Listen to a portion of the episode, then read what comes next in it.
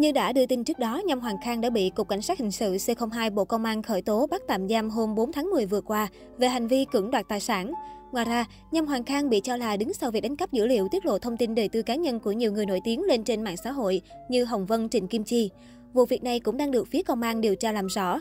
Trước đó, theo anh này chia sẻ trên trang cá nhân, nhờ tìm ra được người đứng sau tài khoản Facebook vô thường, thường xuyên bình luận bôi nhọ, công kích bà Phương Hằng, anh đã nhận được 1 tỷ đồng tiền thưởng. Sau đó anh này cũng đã có những màn công kích với chính bà Phương Hằng trên mạng xã hội.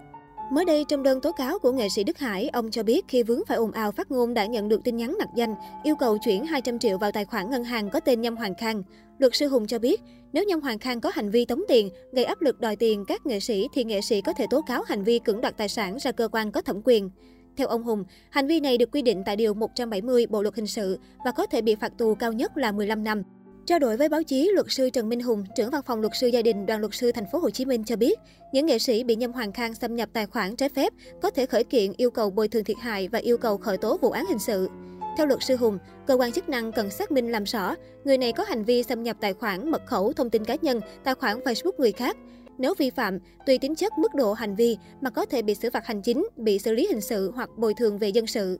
Về xử phạt hành chính, hành vi xâm phạm tài khoản sẽ bị phạt tiền từ 10 đến 20 triệu đồng đối với hành vi bẻ khóa, trộm cắp sử dụng mật khẩu, khóa mật mã và thông tin của tổ chức cá nhân khác trên môi trường mạng. Phạt tiền từ 30 đến 50 triệu đồng đối với hành vi truy cập trái phép vào mạng hoặc thiết bị số của người khác để chiếm quyền điều khiển thiết bị số hoặc thay đổi xóa bỏ thông tin lưu trữ trên thiết bị số hoặc thay đổi tham số cài đặt thiết bị số hoặc thu thập thông tin của người khác. Cũng theo luật sư Hùng, tại Nghị định 15 năm 2020, mức phạt tiền này được áp dụng đối với hành vi vi phạm hành chính của tổ chức. Trường hợp cá nhân có hành vi vi phạm thì mức phạt tiền bằng 1 phần 2 mức phạt tiền đối với tổ chức. Về xử lý hình sự, luật sư Hùng cung cấp thông tin hành vi này có dấu hiệu xâm nhập trái phép vào mạng máy tính, mạng viễn thông hoặc phương tiện điện tử của người khác, quy định tại Điều 289 Bộ Luật Hình sự năm 2015, sửa đổi bổ sung năm 2017. Điều luật này quy định, người nào cố ý vượt qua cảnh báo, mã truy cập, tường lửa, sử dụng quyền quản trị của người khác hoặc bằng phương thức khác xâm nhập trái phép vào mạng máy tính, mạng viễn thông hoặc phương tiện điện tử của người khác, chiếm quyền điều khiển, can thiệp vào chức năng hoạt động của phương tiện điện tử,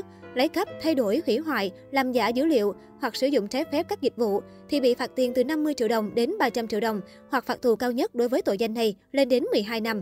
Về dân sự, tài khoản cá nhân và Facebook nói riêng được pháp luật bảo vệ quyền riêng tư, nên nếu bị thiệt hại, người bị thiệt hại có thể khởi kiện yêu cầu bồi thường về mặt dân sự. Cụ thể, người nào đe dọa sẽ dùng vũ lực hoặc có thủ đoạn khác uy hiếp tinh thần người khác nhằm chiếm đoạt tài sản thì bị phạt tù 1 đến 5 năm. Phạm tội có tổ chức, có tính chất chuyên nghiệp, chiếm đoạt tài sản trị giá từ 50 triệu đồng đến dưới 200 triệu đồng, gây ảnh hưởng xấu đến an ninh trật tự, an toàn xã hội, tái phạm nguy hiểm thì bị phạt tù 3 đến 10 năm.